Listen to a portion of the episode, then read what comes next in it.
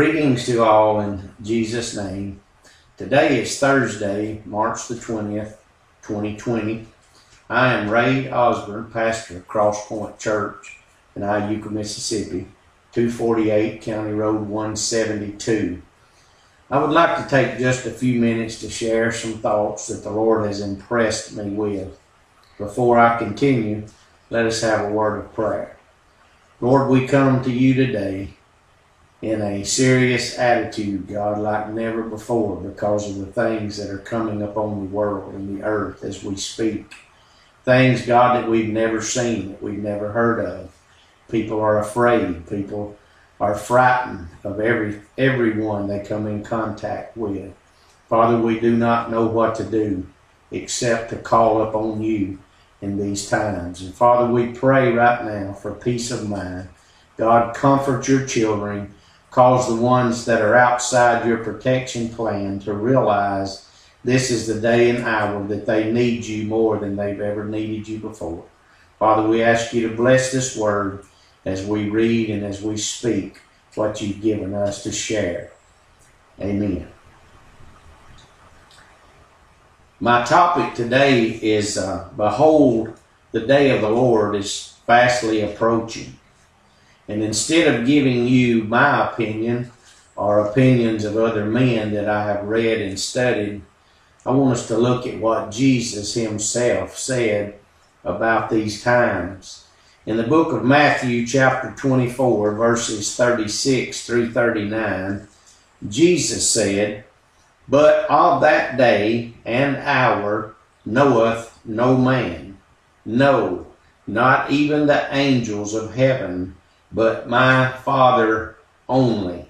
Verse 37 says, But as the days of Noah were, so shall also the coming of the Son of Man be.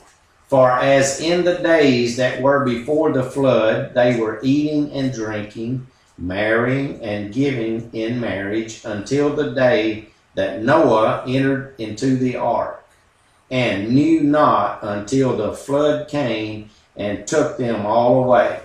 So shall the coming of the Son of Man be.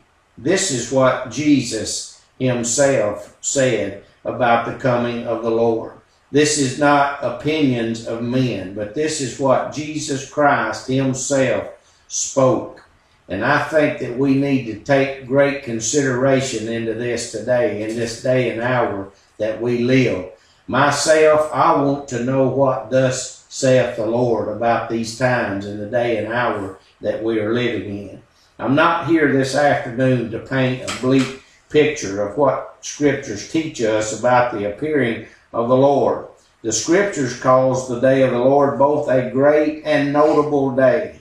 The day that Noah entered the ark with his family, he had faith in God to know that he had worked for 120 years preparing himself and his family for that day. What I want to ask you today, are you preparing for the things that are going to come up on this earth in the last days that we are being warned about? Scripture tells us when we see these things and these days approaching to lift up our heads because our redemption draweth nigh. Jesus himself said this in the parable in Luke 21 verses 25 through 28. He also told us that men's hearts would fail them because of fear. I'm not here today to try to get anyone to fear the things that are coming up on the earth, but we must be in reverence and in awe of God Almighty and what His Word says and teaches us. To get to the point, God Himself is in control of everything that's happening upon this earth, below the earth's surface, and all the expanses of the universe. God is in control. Nothing is going to catch God off guard.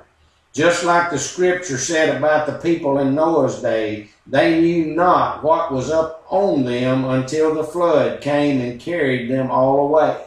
You and I can be warned through the Spirit. You and I, as born again believers, that have been washed by the blood of Jesus Christ can know and discern these times because Jesus said that. When you see these days approaching, he does not tell us the day. He does not tell us the hour, but he tells us that when this day is approaching, there are signs that we need to be looking for. I think some of the things that we are experiencing at the present time are signs of this. Just like people today are refusing to believe that America could be faced with the worst pandemic we have ever encountered.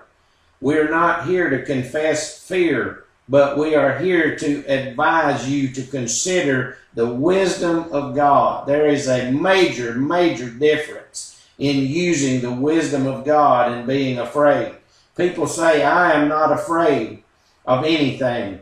We are afraid of things. It is instilled within us. People will say, I would not want to live in Oklahoma. I would not want to live in Arkansas because I am afraid of the tornadoes that they have in these parts of the country. But people will tell you, I am not afraid of tornadoes. How many people have you seen walk out and stand in the street when an F5 tornado was coming. If you weren't afraid of that tornado, you would be out there. But we seek shelter. We do what we can do to save ourselves from that. The Word of God teaches us to save ourselves from this untoward generation. As we see this day and hour approaching, we must prepare ourselves accordingly. We must be listening for the voice of God to speak to us.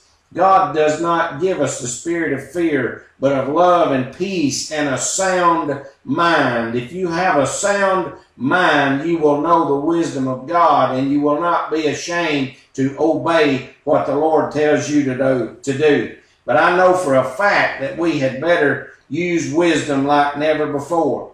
I personally believe the Lord is calling all of us to a time of reconnection to Him our families and reality of mankind. Here are just two or three points to think upon.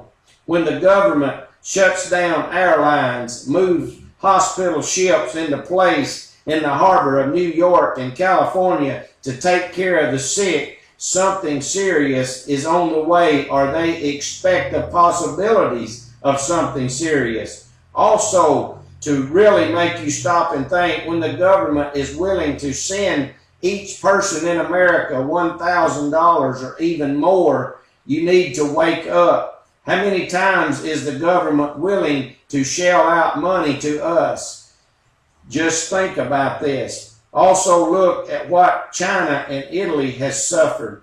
There, uh, as we speak right now, as of today, there are 184 countries and territories affected by this disease. There are 270,000 cases and rising of this coronavirus. There is over 11,000 deaths from this as we speak right now. This is a serious time. This is a serious matter. I would like to ask every one of us to stop and think about what we are doing are we asking God to lead, guide, and direct our steps? Or are we getting up every day and telling God where we are going, what we're going to do, and perhaps inviting Him to tag along? We better stop and realize the seriousness of the things that could be facing us.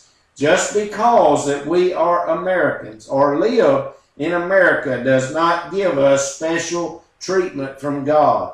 Only the blood of Jesus Christ and the very elect has this promise of protection.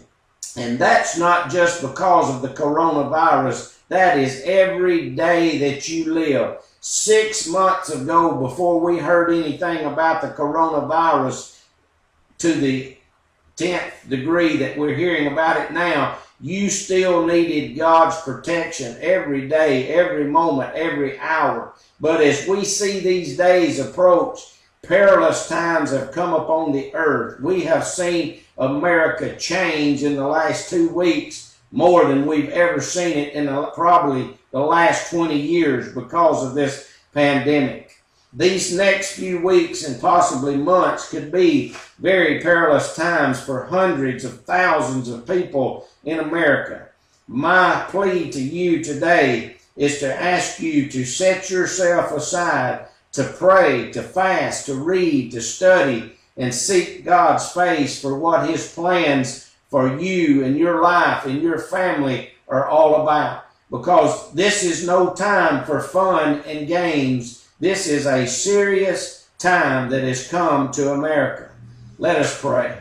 Lord, we thank you today, God, that you do love us, that you do care for us. God, we thank you, Lord, that you've allowed us to live myself for 65 years upon this earth. God, I have got to see the beauty of your creation. I've got to experience a lot of things in this life because of you, and I thank you for that today. And God, I ask you to please, right now in Jesus' name, encourage your people, encourage the body of Christ. Help them, Lord, to see the desire that you have to draw each and every one of us unto you. Father, I pray that we all come together in the unity of the Spirit, into one mind and one accord, like the day of Pentecost, that your Spirit can move and flow freely through us and through our lives. And Father, the people today in America that do not know you, the people around the world that do not know you as Lord and Savior, Father, I ask you to get a hold of those hearts today.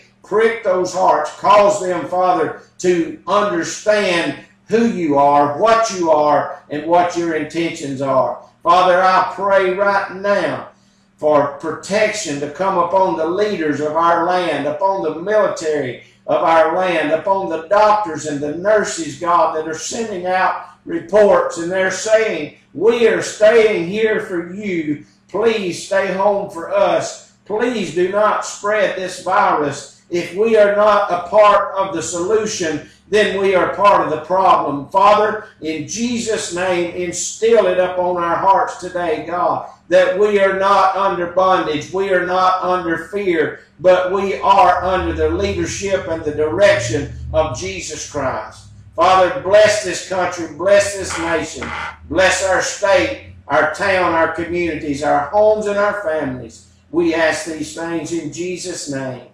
Amen.